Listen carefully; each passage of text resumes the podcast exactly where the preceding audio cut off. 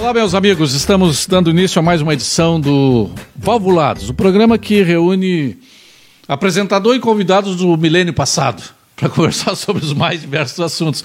E nessa tarde temos a, a satisfação de ter dois especialistas em política, em lados opostos, um como jornalista, cobrindo política, também já teve a sua participação direta na política. Ambos há mais de 40 anos militando na política do Rio Grande do Sul, do Brasil.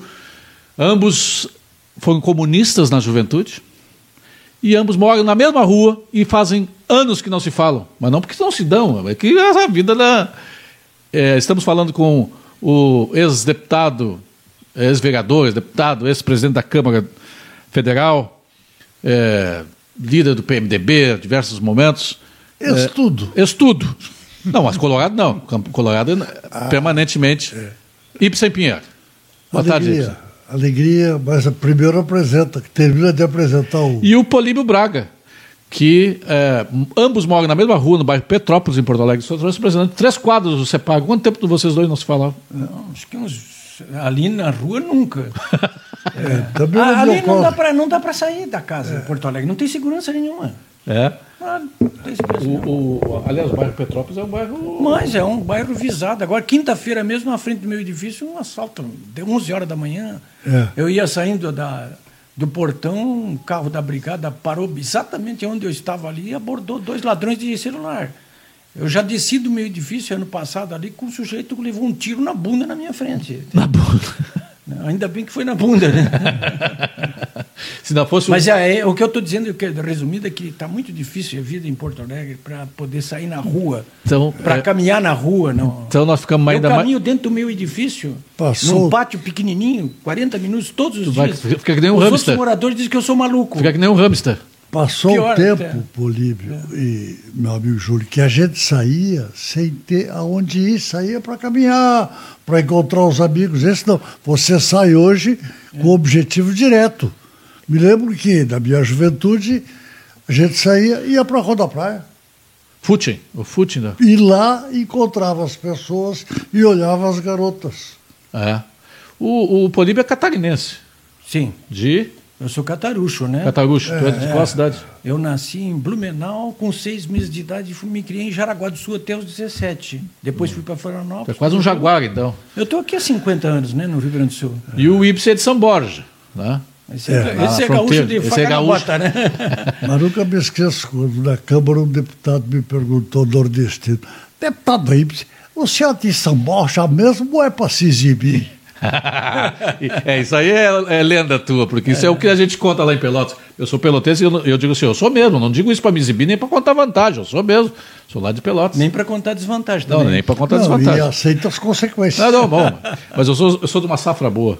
Tá bom. Safra de 63. Mas o, ambos, essa história de ambos ter sido comunista, tu fosse comunista por quê? Não tinha como não sê-lo? Olha, na minha juventude, e quem sabe antes, na adolescência, é, a vitória da Segunda Guerra Mundial, eu tinha 10 anos quando ela terminou, então quando eu tinha 12, 13, 14, é, a legalização do Partido Comunista aqui no Brasil, a partir de 46, é, fez uma onda. O PC elegeu vários deputados federais, quatro estaduais, e eu estudava no Julinho no velho Julinho, que não era o prédio atual. Aquele que incendiou? Aquele que incendiou, isso mesmo. Tu só ouviste falar nisso. Que é né? é lá, no, lá onde é a URGS hoje, lá no centro. Sim, é de frente não, ao, está dizendo que tu sabe de ouvir falar, não de Sim, de ouvir falar, claro. É, ao lado da filosofia ali. Sim, sim, ao lado da filosofia. Era o velho Julinho que incendiou. Eu estudava lá, tive um certo alívio, porque o exame daquele dia era de matemática. Oh, está suspenso o exame nunca podia imaginar que era um incêndio do Julinho. Então, o comunismo, o esquerdismo, era uma coisa assim de grande influência. Além disso, uma ideologia que tem por fundamento de cada um a sua capacidade e a cada um a sua necessidade é a melhor definição de justiça. Né? Então, eu costumo dizer que eu ainda sou comunista. Quem mudou foi o comunismo. Mas o comunismo acaba quando acaba o dinheiro dos não, outros? Mudou não? muito, ele mudou muito porque é, Marx adivinhava isso. Acho que foi ele que disse que se alguma coisa tiver que. Foi Napoleão, desculpe. Se alguma coisa tiver que dar errado, vai dar errado em primeiro lugar na Rússia. E o Marx imaginava que o comunismo e o socialismo antes viriam nos países industrializados. Por causa do proletariado. Claro, proletariado, o esgotamento do capitalismo. Então, os favoritos eram Inglaterra, Alemanha e França. E Lenin disse que a Rússia foi o elo mais fraco que se rompeu. Então, o meu, minhas opções feitas ali na adolescência foram com e essas até, ideias. Até quanto foi, foi comunista? Eu saí do partidão sem ruptura, sem bronca, sem expulsão, em, 20, em 57, com 21 para 22 anos. E tu, Políbio, tu, tu militaste, tu foste... Não, não militei, não, não. Eu era só babaca mesmo. Quantos anos tu, E por que, que tu entrou no comunismo? Não, mas eu, eu nunca fui assim... É, nunca estive alinhado com partido nenhum, entende? O Partido Comunista Brasileiro, por exemplo, do qual o Ibsen fazia parte, era, era meu aliado, mas eu achava muito conservador. Ah, tu era da luta armada? Eu era a extrema esquerda do que, eu, do que seria o PSOL hoje. O PSTU? Pior do que o PSTU. Eu era um babaca, o perfeito idiota latino-americano. É. E o partidão era moderado. Muito moderado, sim. Eu achava moderado. conservador na época. Ele é. era estudante, né? E, e, quando que tu começou a mudar isso aí? Olha, isso foi um processo assim... Acho que a partir da partir da, da queda do, do, do, do muro de Berlim, da, do comunismo na, na Rússia, né, na União Soviética. Aí anos 80 já. É, é por ali que eu comecei a, a mudar para valer. Já vinha mudando há algum tempo anteriormente. Já tinha ido para o PDT? Depois uma coisa que... É, depois disso eu fui para o PDT. Eu acho que já estava no PDT, né? Uma coisa que nos influenciou a todos para refletir foi os crimes do Stalin. Quando veio. Quando é. Aquelas primeiras denúncias Aquelas revelações, nós rejeitávamos. Não, isso é coisa da imprensa burguesa. Uhum. Isso é a imprensa sadia inventando. Mas aí quando a gente percebeu, a gente percebeu que o caminho do socialismo que nós todos sonhávamos tinha sofrido uma, uma distorção talvez nem tenha sido intencional, eu não vou achar culpados, mas talvez a Rússia medieval, atrasada, um país campônio, quase que sem indústria, tentar fazer um avanço daquela natureza, quem sabe o socialismo não está no futuro de todos nós, a cada um a sua necessidade. É, mas o socialismo não tem essa da meritocracia, né? O, não tem essa da meritocracia no socialismo. Sim, pois é, mas é preciso não achar, pelo menos para mim, que o capitalismo é a última das não, mas é, é, é, da é, humanidade. Ou, talvez seja o menos ruim por enquanto, né? Ah, por enquanto eu acredito que sim. Por isso eu espero que venha algo melhor. Mas não será o socialismo que nós tivemos até hoje, né? Algo que, melhor pela que não frente. dá é para atropelar o processo histórico, né? É, claro. E, e, e o, o, o fez mais ou menos que nem o, o, o Corvo. Ah, o Carlos Lacerda. Carlos Lacerda. É. Também é comunista de foi comunista de Carteguinha. Ele foi comunista de Carteguinha. Sim, sim, ele era dos fundadores. Partido, Carlos né? Lacerda foi com ruptura é. e acabou na extrema direita. Extrema direita. Coisa é. que nem eu nem o Polípio precisamos fazer. Não, mas o Polípio tem ojeriza com a esquerda hoje. Não, com a esquerda toda não, mas com o PT sim, é. seus aliados. Tem, um, tem uma bronca até pessoal, sabe? Não é só, só ideológica, não. Olha, eu tenho um querido amigo muito conservador, eu não vou dar o nome dele porque eu já o defini. E ele veio festejar, olha, estamos dois juntos votando em Bolsonaro. É verdade. É. Com uma diferença. Qual é? Tu estás gostando. É.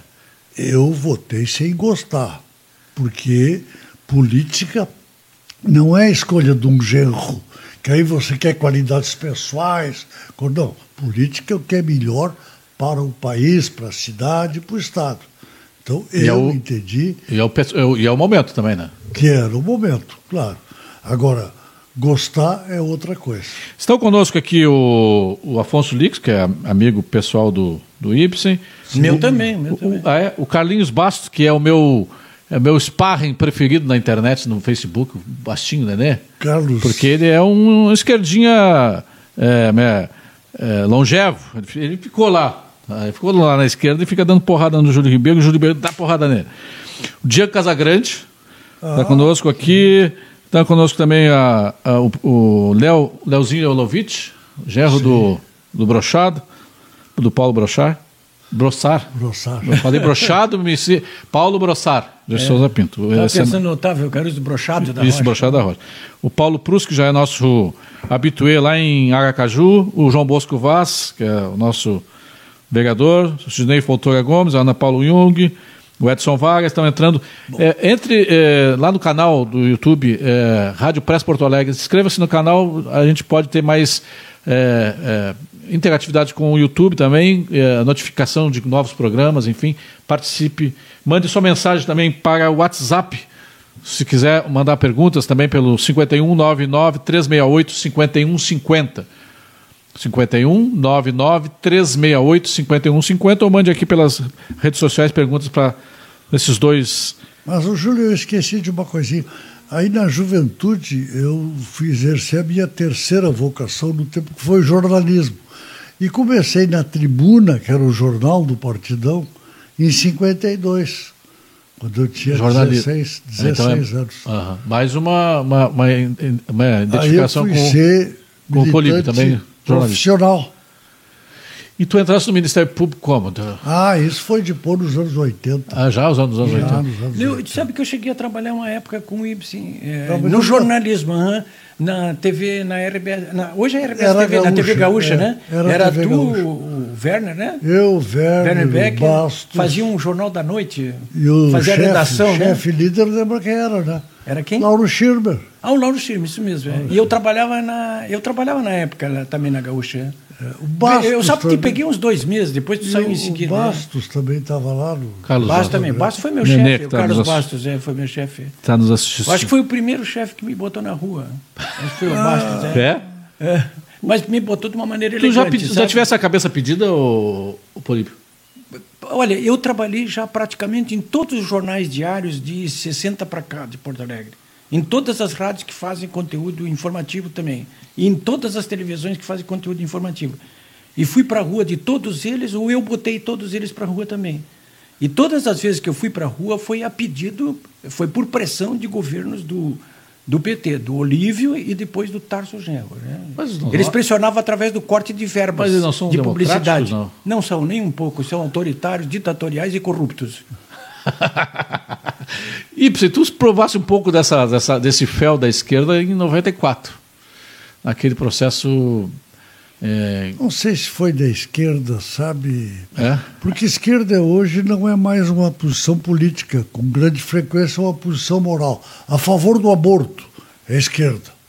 A favor contra a pena de morte é esquerda. Isso não tem nada a ver com esquerda ou direita. Sim. Isso são, são opções de outra natureza, né? Até pessoal. Então hoje está muito carimbado, né? Está muito carimbado tudo. Mas. Mas em 94 tu eras possivelmente o candidato do MDB à presidência da República. Né? Eu só achei que isso era verdade depois do que aconteceu comigo. Antes eu não imaginava. Hum. Porque Mas até... era assim, com certeza, viu? O Ibsen, para quem não, não lembra, a gurizada que eventualmente está nos assistindo, o Ibsen em 94, 92 é, é, presidia a Câmara quando do impeachment do Fernando Collor. Não foi? foi que ano foi o impeachment? Foi, 89. Foi 92. 92. 92, ah, então isso. E aí, em 94, nós teríamos eleição para presidente, é. que no fim saiu o candidato Fernando Henrique. E o, e o Ibsen sofreu um, um processo, uma, uma denúncia, entre aspas, da Veja, né, de que haveria é. uma, uma é. operação Uruguai, onde haveria. Sim, alimentada por quem? Quem foi que alimentou? Quando a gente fala em esquerda, fala justamente em quem PT. alimentou isso aí contra ele. Esse é, era o líder. A, a, a, o PT na época, né? É o Zé Dirceu. Zé Ele que alcançou tu, tudo contra o. E aí tu, época, tu né? tivesse que. Naquele é, negócio. É até eu... provar que o focinho de porco não era tomada, é. desgastou a tua imagem tu não fosse candidato a. Desculpa só interromper. Quando, eu queria voltar a essa questão que o Ibsen colocou a ponto sobre a esquerda, entende? Quando a gente está falando em esquerda aqui, não está falando na esquerda que é herdeira do iluminismo. Nós estamos falando nessa esquerda que existe hoje Partidário. no Brasil aqui, que está submetida à liderança de um ladrão corrupto que está preso em Curitiba. Toda a esquerda está sob a liderança dele. Eu nunca vi a esquerda em lugar nenhum do mundo se submeter à liderança de um ladrão preso. Nunca vi. É a primeira vez que eu vejo isso no Brasil. E eu não estou vendo por parte das esquerdas nenhum movimento sequer para fazer autocrítica, quanto muito, quanto mais para se libertar dessa, desse prisioneiro. Sim, às vezes há um ensaiozinho, então, é, né? É, quando há um ensaiozinho de, que vamos... Quando tu fala na esquerda, eu falo na esquerda, é essa esquerda. Não é do... Não é pessoas como o Ibsen, que eu considero até um homem de esquerda, entende? Porque justamente pelas posições que ele está defendendo, o que ele acabou de dizer aqui, para nós aqui, são posições que a esquerda tinha mesmo, que um homem de esquerda tem que ter mesmo. E aí esse tipo de esquerda que nós precisamos no Brasil. O avanço social. É, claro. A, a melhor dizer, distribuição da riqueza. Nós não podemos ter só a direita, tem que ter a esquerda sim, também, mas, mas, não essa esquerda sim, corrupta. Então, então vamos falar assim, quando nós, falamos, por ele. quando nós falarmos de esquerda aqui, vamos falar PT é, e, seus e os seus aliados conduzidos né? pelo pessoal, seu líder que está preso como corrupto, pessoal. o Lula. Mas aí, sobre o processo 94, como é que foi aquela tua fritura? Olha, Primeiro pelo um órgão de imprensa e depois. Olha, é... olha, vai lembrar que a Veja, depois, que fez, quem, quem transmitiu isso, mais tarde, bem mais tarde, deu capa para o Ibsen com a cara dele na capa, dizendo: Nós erramos. Sim, nós mente. Claro, era a tarde. Inês era morta, não. Mas não importa. Eu acho que em algum dia sempre é bom que você reconheça que errou e errou daquela maneira e reconheça tão uh, dramaticamente como a Veja reconheceu, entende? Olha, Júlio, a melhor coisa que eu acho que me aconteceu em cima deste episódio foi algo que eu disse numa entrevista. Eu decidi não morrer. Tomei a decisão de não morrer. Porque reparação histórica é bastante comum. A gente revê, daqui a pouco revê até o Richelieu ou o que a gente quiser. Agora, revisão em vida, para tu recuperar a autoestima. Me lembro que eu também, nas entrevistas da ocasião. E qual foi o sentimento que você teve à época? Vergonha. Vergonha, claro, que vergonha tem, não é quem faz sem vergonha. É quem tem vergonha. Vergonha tem, sente quem tem vergonha. Sente vergonha quem tem vergonha. Quem não tem, não sente. Então, essas coisas que eu passei eh, também me convenceram de outra coisa. O sofrimento tu não sai igual ou tu ser dele pior, e se puder sair melhor. Se tu compreender. Como pessoa, imagino que tu saiu melhor, mas politicamente tu saiu, saíste é, é, prejudicado. Mas isso não tem. Tu perdeu um momento histórico ali, né? Foi um resultado desastroso. Isso ali foi uma, um legítimo assassinato de Isso não tem né? importância. Né? Cara, tu podia ser ex-presidente, tu podia ser, ter sido presidente, então me considera ex-presidente, porque é tudo igual. é, não, mas aí. Isso. Não, mas talvez nós tivéssemos. Uh, até o país tivesse ganho. Com... Bom, isso é claro que eu prefiro. o Colorado tua, lá na. Prefiro no... a tua opinião do que as minhas. Estão aqui, ó. O Diego Casagrande diz assim, ó. Como é bom ouvir pessoas que têm história e fizeram história. Excelente, Júlio. Estou acompanhando a Laís Leg. Uh, o João Mar Pereira da Silva Roscoe. Esse, esse cara tem, esse é o galã lá do Rio de Janeiro é, o Guilherme Batiste, o, o, Diego ainda, duas grandes figuras, programa Nota 10. Abraço a todos, a Crim. E, e, e, a audiência, qualidade já está comprovada. Qualidade está. é, o Frederico, filho do Políbio, também está aqui. Olha só. É, é, não sabia que ele estava me acompanhando. O, o Cláudio Spritz, baita definição essa do Ibsen. Acho que a maioria votou no Bolsonaro sem gostar. É, Renato Zimpel, e Juí, desde Juí assistindo. Cristiano Nunes. É, Mandarim Ibsen. Olha. Esperançoso como nosso clube do povo. Parabéns pelo programa. É... Essa é a minha história mais recente, mandarinato, foi faz 50 anos. Só. Zé, o Zé Dirceu, guerrilheiro medroso do Araguaia. uh, a Caroline dizendo assim, com o nosso amor, com os nossos é bom lembrar que o Zé Dirceu está preso em Curitiba como ladrão, viu? Políbio, mete o pé do PT de um jeito que dá uma alegria na alma. o Cláudio Espírito do Jornal Hienas. Está gostando? Está gostando do pau no PT? Porque é, por um bom tempo nós tivemos a hegemonia de narrativa e de, de, de, fala, como eles agora falam, lugar de fala, é. dessa, dessa tal de esquerda aí. É. E a, o pessoal que era direita estava encabulado, estava. Tava, é, é, tinha uma maioria de direita é, com vergonha de dizer que era direita. Hoje não, hoje todo mundo que é de direita tem é, voz dizer que, que é de direita. Então a coisa meio que deu uma equilibrada, né? É, porque tanto é que vão para quantos quantos milhões de pessoas têm ido para a rua para defender uma pauta é, é, de direita, né? O Clóvis Jardim também está conosco. É, o, o Ibsen, é, acompanhando desde lá de 92 para cá, desde que tu. O Congresso, que a gente, a gente dizia, se dizia assim, ah, esse Congresso é muito ruim, não sei o quê. E eu não me lembro se foi o Políbio Braga, o Políbio Braga, se foi o Ulisses Guimarães que falou uma vez, espera até ver o que vai se eleger, que vai vir. Da... É. Não sei se foi ele que disse isso. Se não eu foi, podia ser. Dizer que ele escutou de mim e repetiu. o, o Ibsen, inclusive, tem, é muito conhecido pelas, pelas suas frases, e às Sim, vezes é, até as frases que não são dele, o pessoal é, diz que é do Ibsen. É, é frasista, né? E outras minhas se apropriam também. É, né? Mas o, o, o Congresso é, piorou, a profecia do Ibsen ou do, do, do, do, do Ulisses se cumpriu? Eu acho que piorou, mas eu gostaria de dar um pitaco sobre a causa da piora. Porque não seria azar do povo brasileiro. Tu não conhece um eleitor que não seja bom, correto, decente. E por que, que escolhe errado? Isso é azar? Não, eu acho que o nosso sistema político eleitoral, especialmente, é indutor do vício. É indutor. Os vícios da atividade política são concebidos para dar melhores resultados que a virtude. Então, por isso é que se piora, não é porque, puxa, que azar, podia escolher uma pessoa boa e escolher errado aqui, ali, ali. Não, o sistema político-eleitoral baseado no voto proporcional e uninominal, ele dá o dinheiro não como subsídio, não, como o ator principal do processo político eleitoral. O dinheiro. O, o, Ipsen, tem uma, o Ipsen defende o voto uh, distrital com lista fechada. Isso, misto. É, mas, uma parte majoritária e outra parte voto partidário. É. Voto e aí, aí a, minha, a, minha, a, minha, a gente já passa, às vezes, uma hora e tanto conversando sobre só dois assuntos, política e futebol. Eu, o Ipsen. Ele me liga, eu ligo para ele. E uma das, das, Tem duas, duas questões que eu sempre me debato com, com o Y. A história do, do volante, né, que ele é um retranqueiro. Não, agora é todo mundo. Olha ele é um retranqueiro.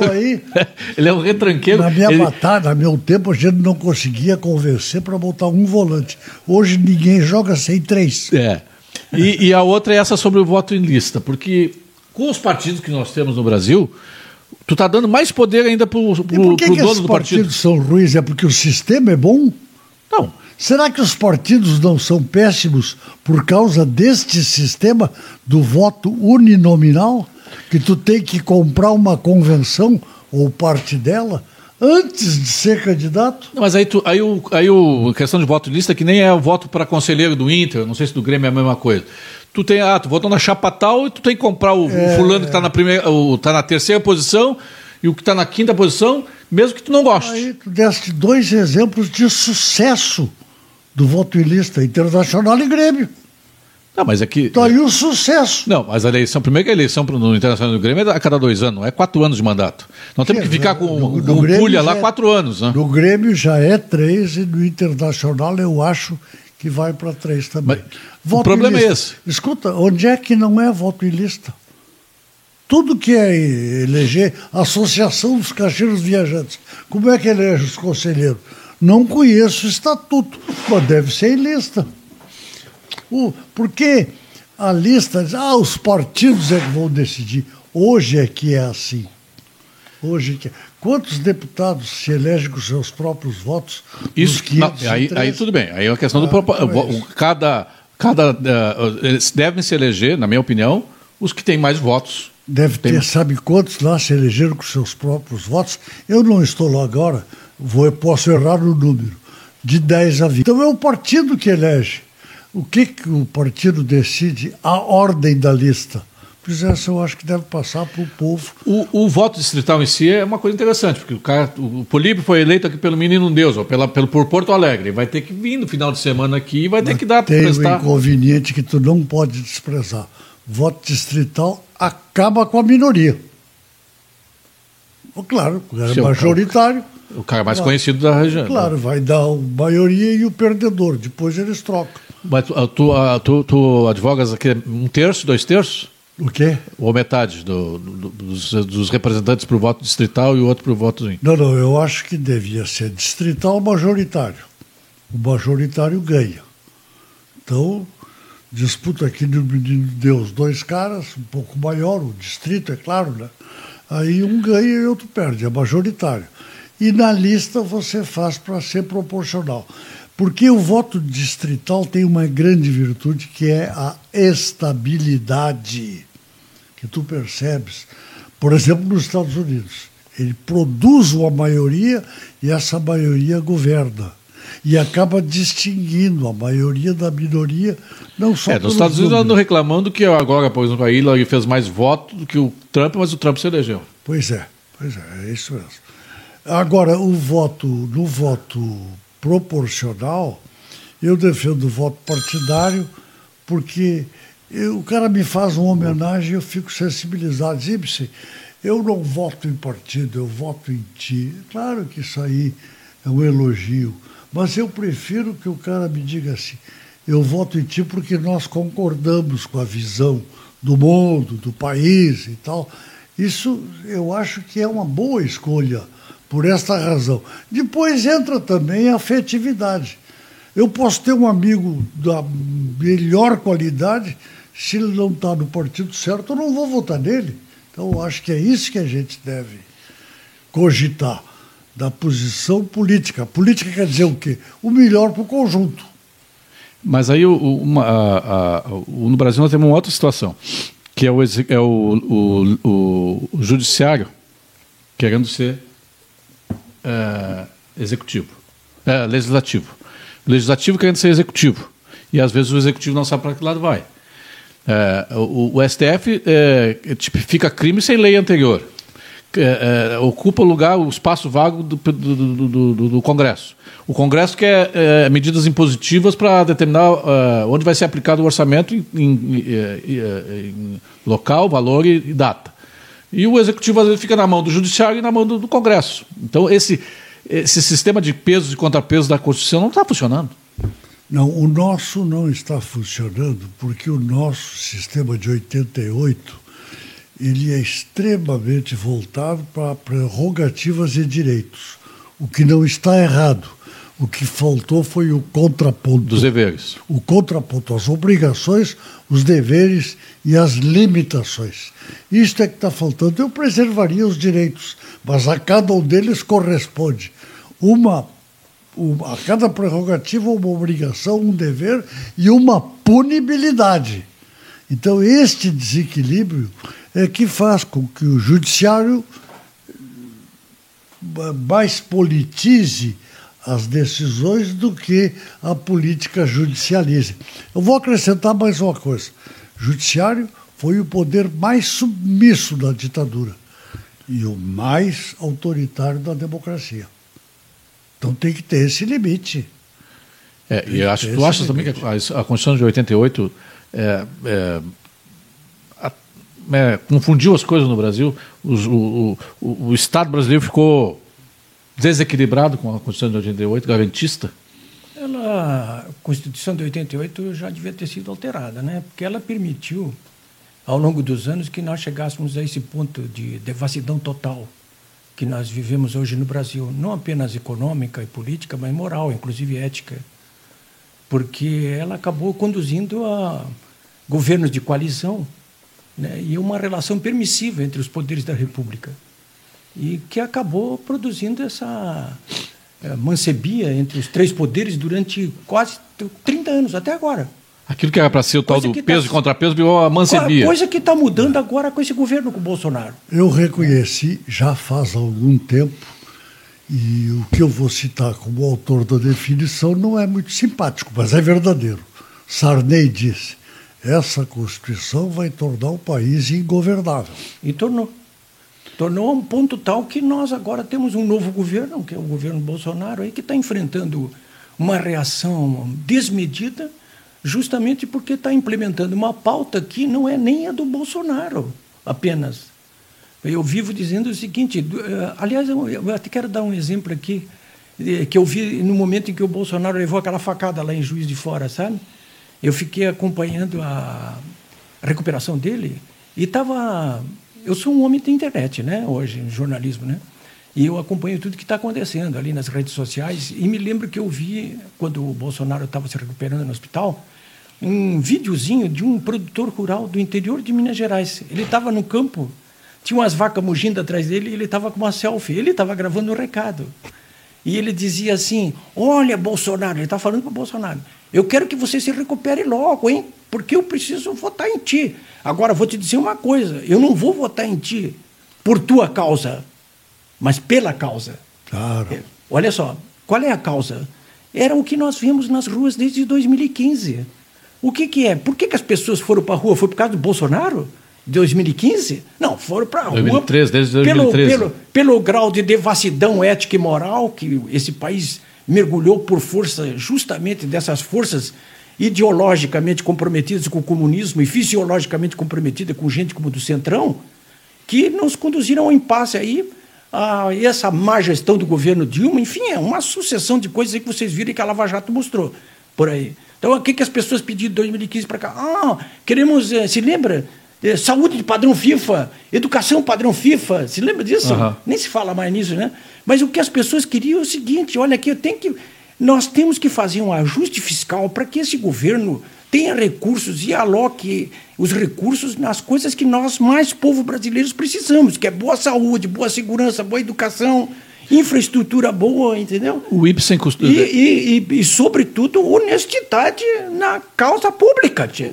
Isso é o povo desde 2015 vem para a rua pedindo. Tipo. Começou em 2013, o, o né? Bolsonaro, ele, ele, ele, ele, ele, ele que acabou. E mantou isso. E mantendo esse negócio, entendeu? Ah. E é o que está acontecendo. Ele, eu acho que ele está sendo fiel a isso aí.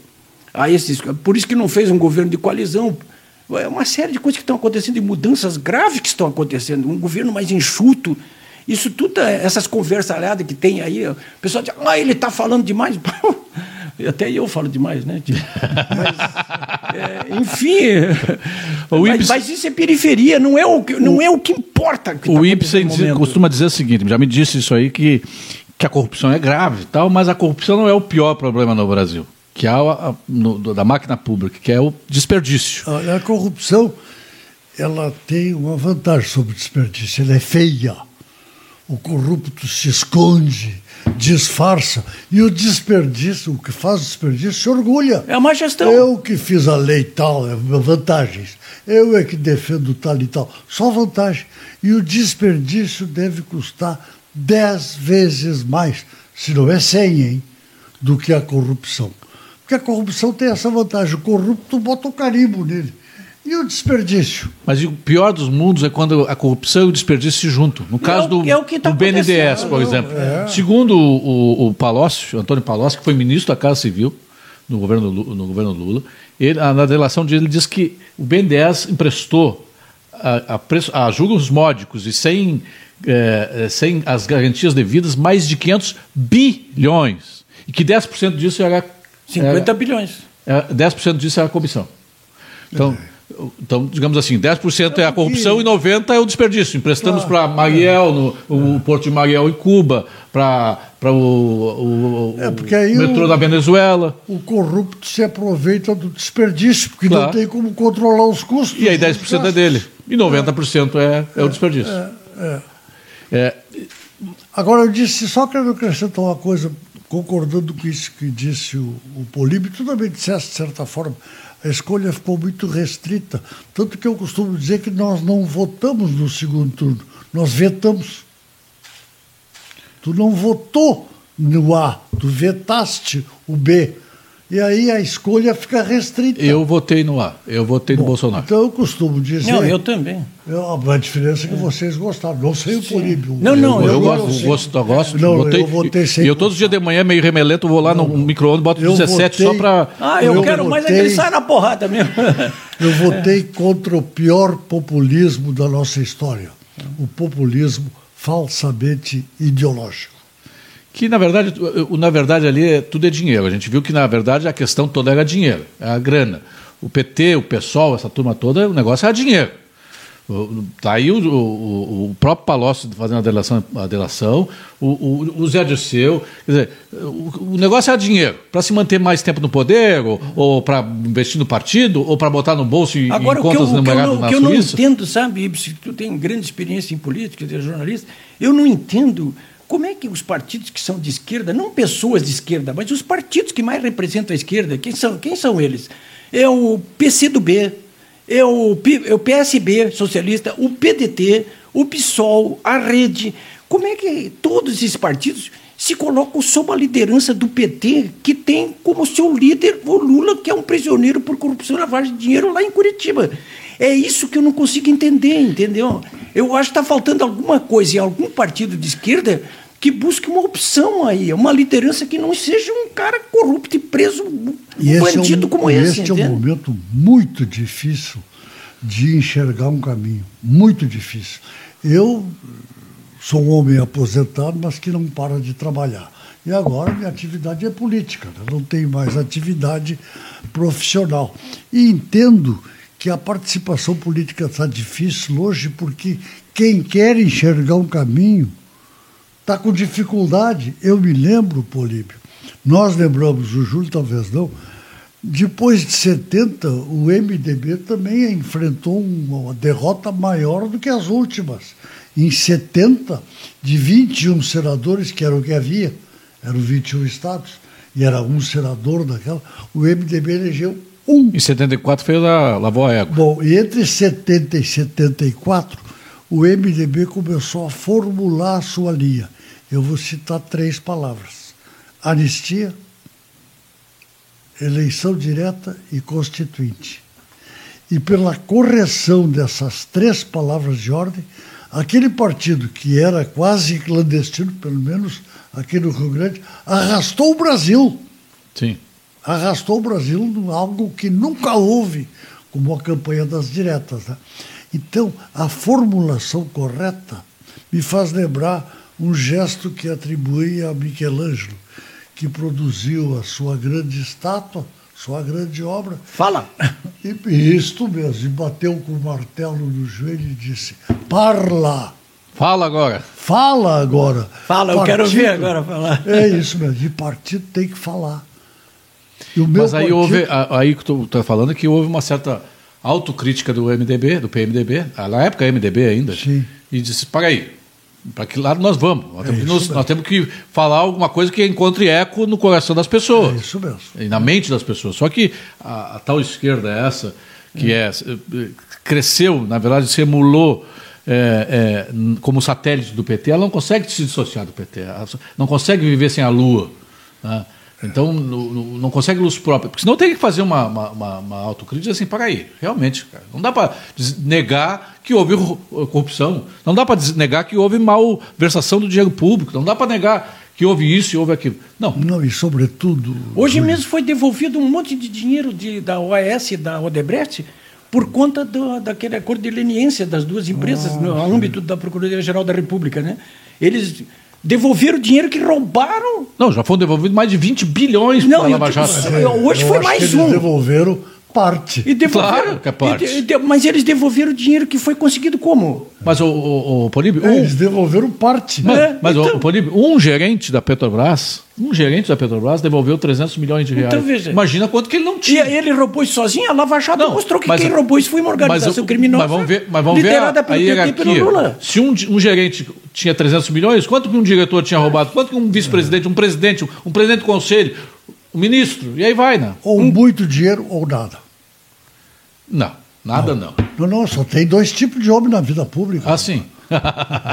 Os caras me falam na Câmara, tem muito bandido lá. Olha, eu nunca vi tanto bandido junto. É mesmo, é. Mas nunca vi tanto espírito público no mesmo lugar também.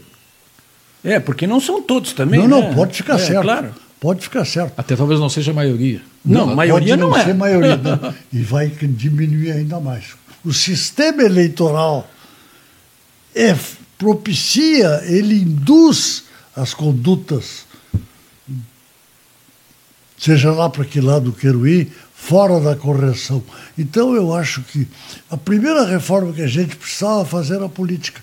Talvez já não possa mais, porque os beneficiários do atual sistema já podem ser a maioria. O, aqui estão conosco aqui a Caroline Castro dizendo assim que uh, os paranaenses, ela mora em Curitiba, os paranaenses se orgulham de nunca ter tido um governador do PT. O, o Cláudio diz assim. Nem precisa, quem, quem tem o. Quem teve como governador. Beto Rich. O, Beto Rich não precisa do PT, né? É. Ah, o, o Cláudio está tá dizendo assim. não vão se pavonear demais aí. Aí tem que, tem que pedir o VAR. Para mim, a corrupção bateu o desperdício. O Marco Poli, saudações a esses dois ícones. Estava na Rádio Livre, na, na Band e só consegui entrar agora. Um grande abraço a todos. O Sérgio Cunha, é, o, o, último alquimista do Brasil, alquimista do é, eleitor do Alckmin, né?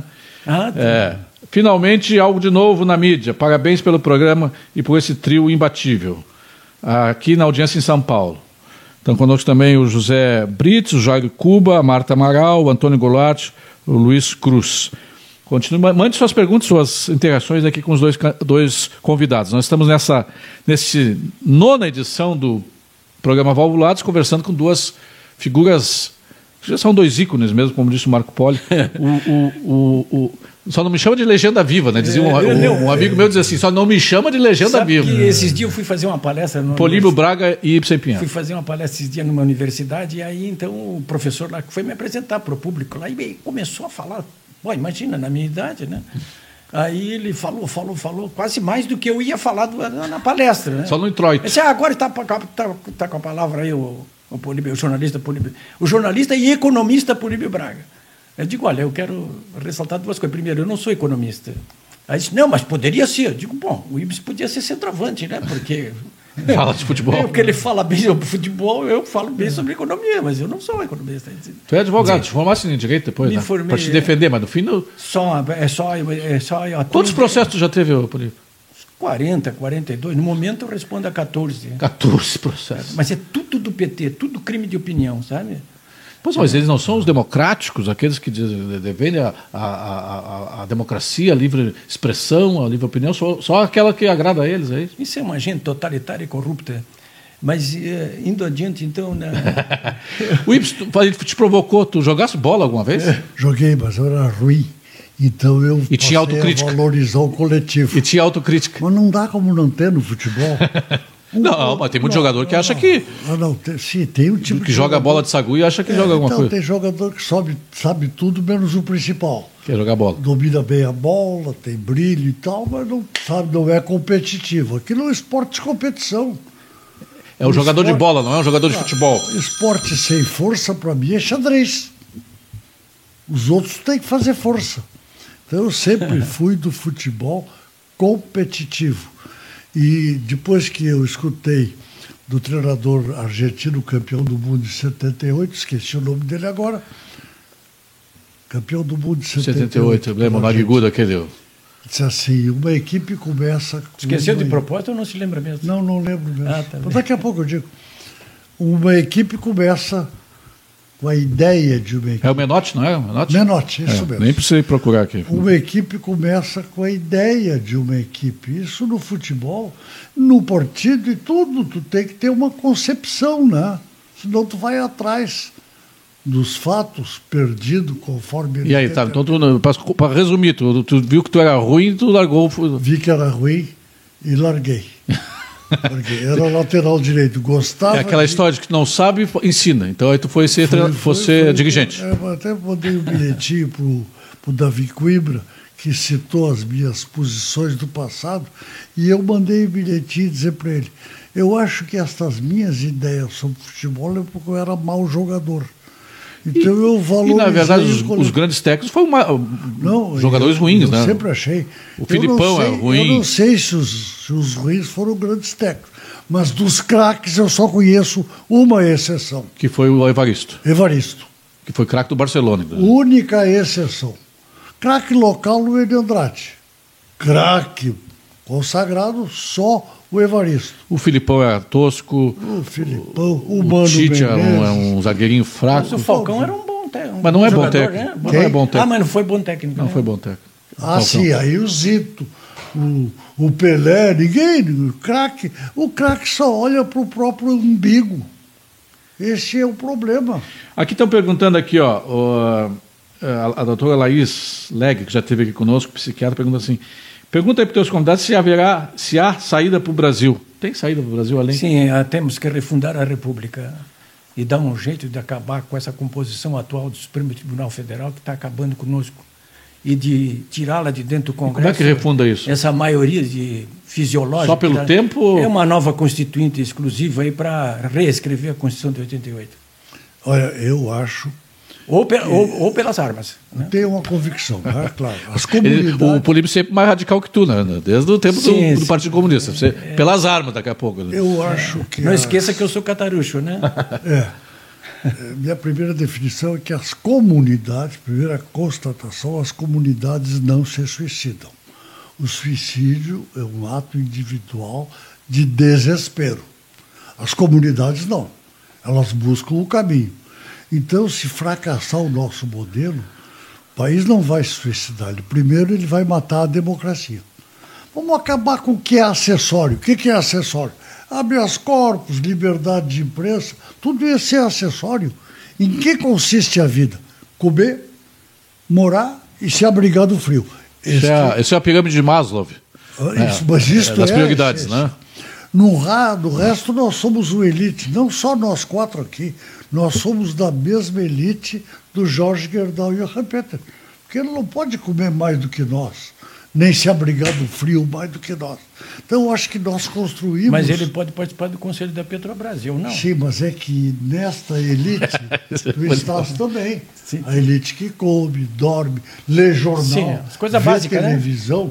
sabe das coisas. A fortuna não te dá muito mais do que isso, do que o essencial. Então, acho que nós construímos uma social-democracia. Para quantos brasileiros? 20 milhões?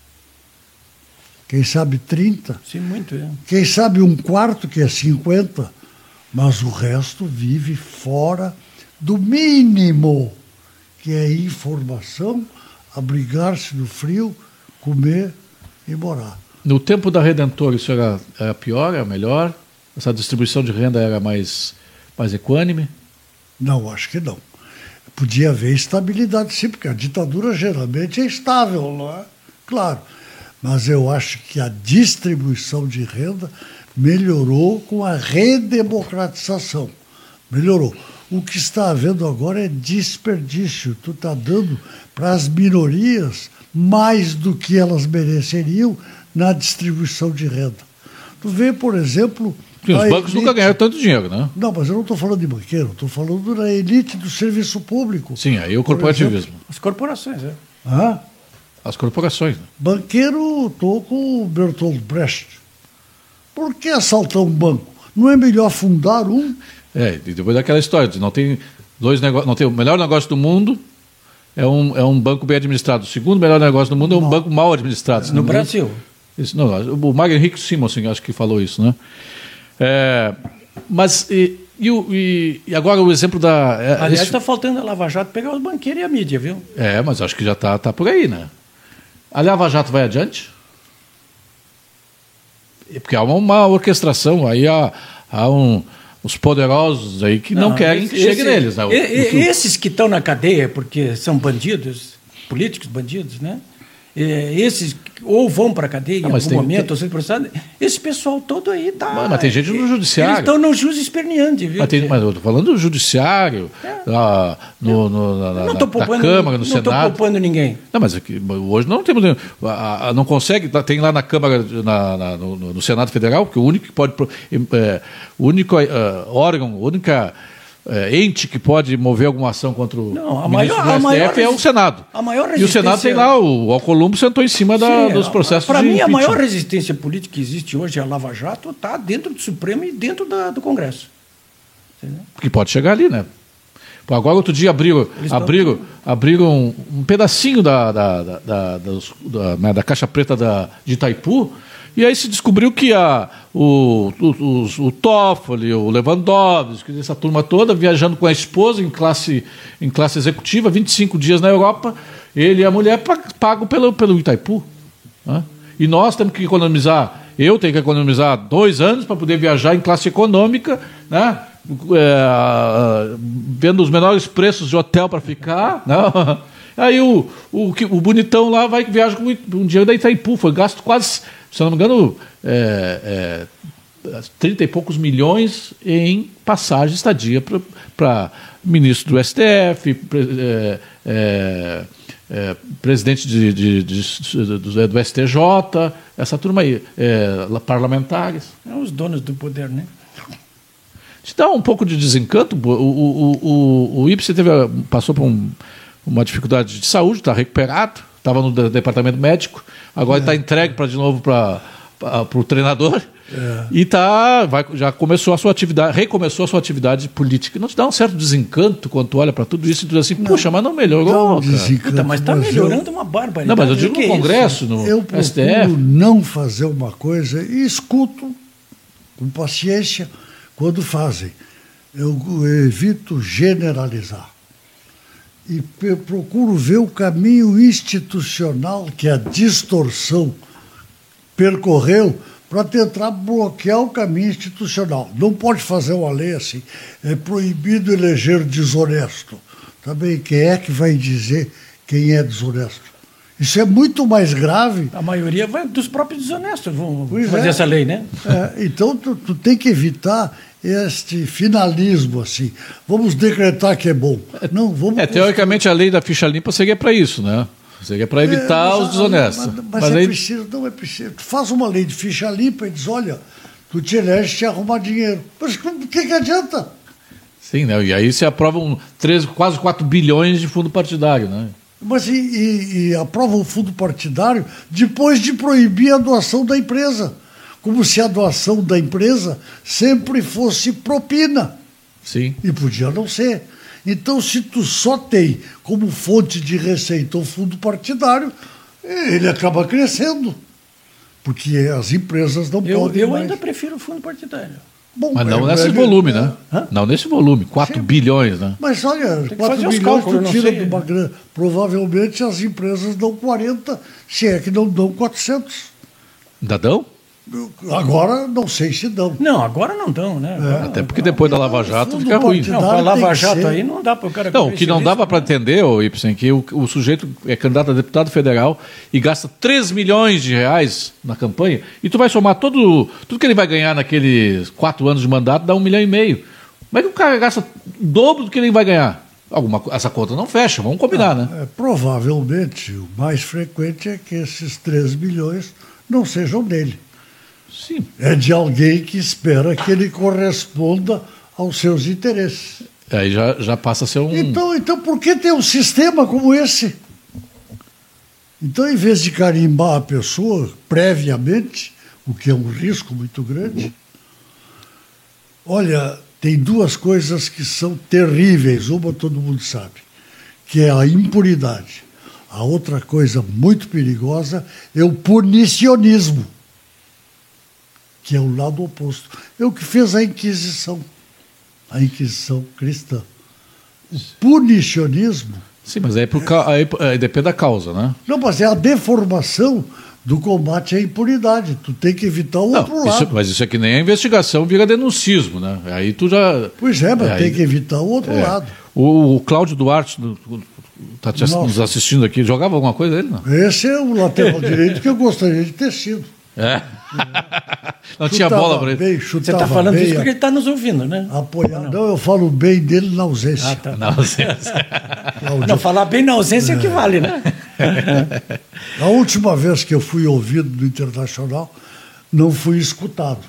Numa crise sugeriu o Cláudio Duarte, mas... Sim, eu, ali quando chegou a SWAT, o teu candidato era o Cláudio Duarte. Era. E aí trouxeram o Celso Roth e deu o que deu. Mas eu só falo bem em público, né?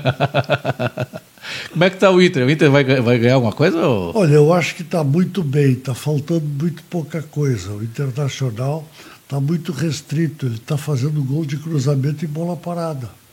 Mas vale, né? Não, vale sim, mas tem mais outras três formas que o clube não, mas isso eu já discuti com o outro dia, tu dizia assim, ah, Inter, tem como entrar a drible. O Inter entrou a drible duas vezes e foi anulado o gol. É, mas é só o Wellington, o único que dribla lá na área. Não, né? não, mas agora no, no jogo contra o, contra o, Agora foi contra o O Nacional?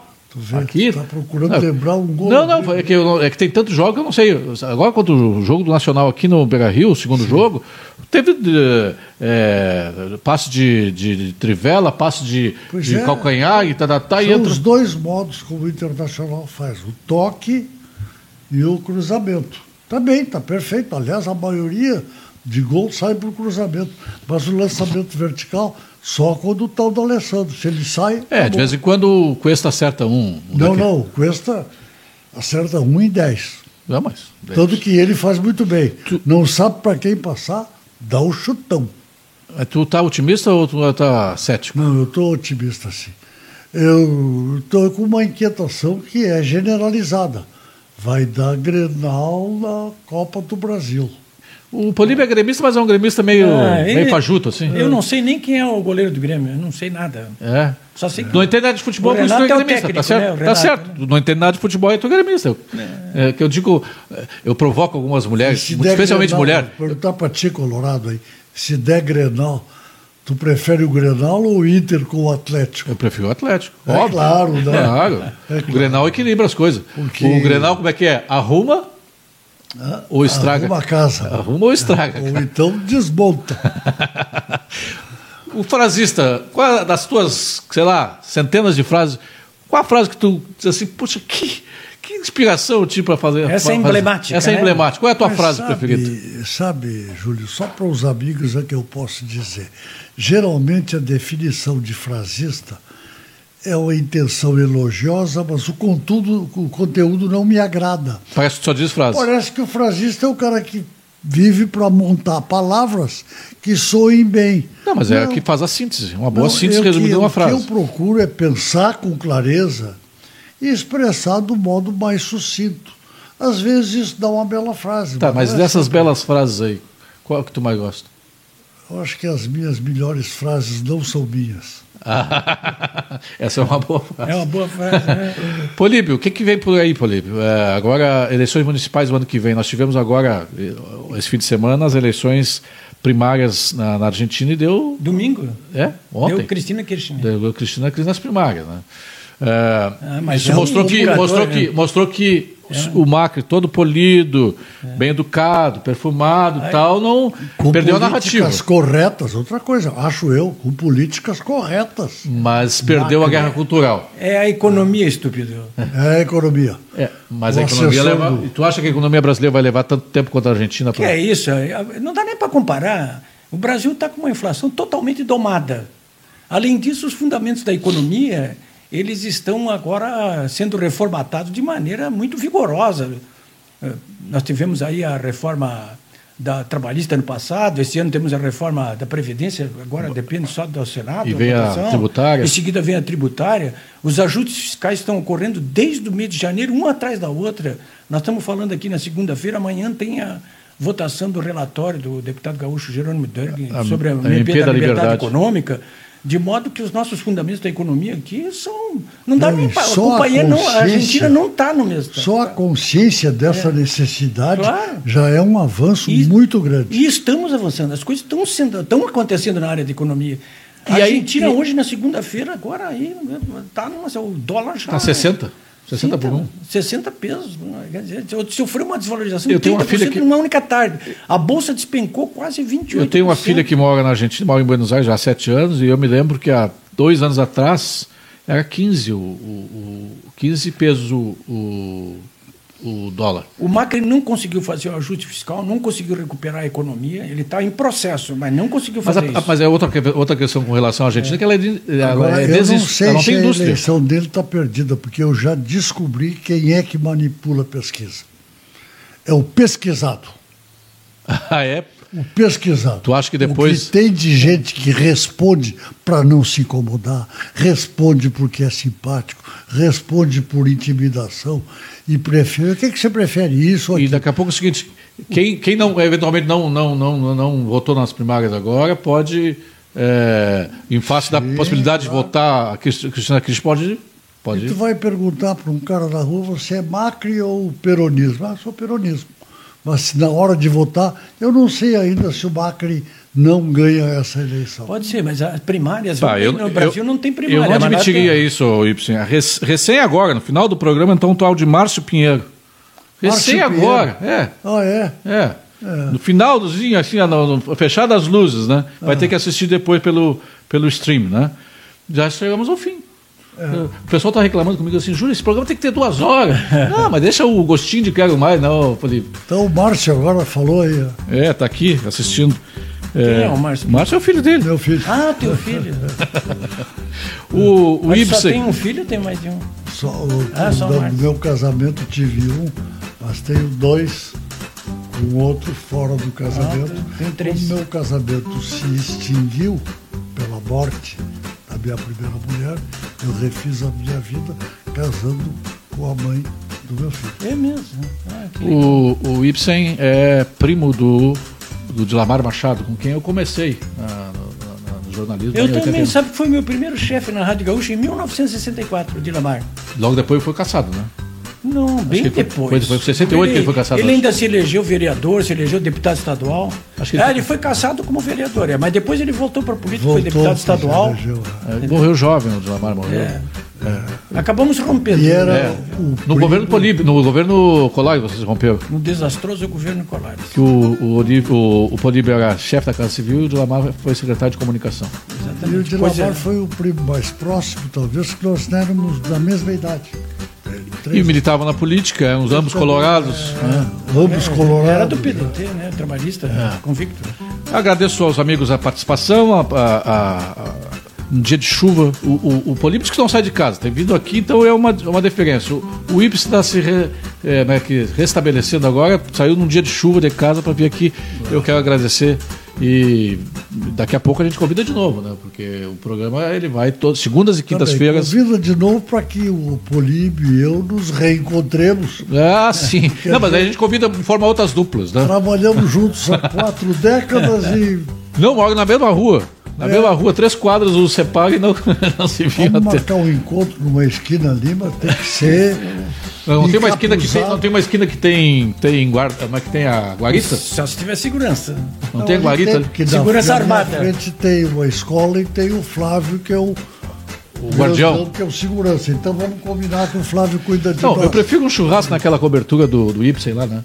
Ali a gente sobe ali essa de Queiroz e fazemos. Você um gostou? Ah, gostei. Tá. Tá à venda. não, mas eu não, eu não, eu não Tinha... trabalho no Ministério Público nem fui deputado. Tinha que fazer um comercial aqui. Quem quiser comprar uma, uma, uma grande cobertura no Petrópolis, aqui, sei lá, 400, 400, 500 metros quadrados, fala com o Ipsen. Muito obrigado, até a próxima.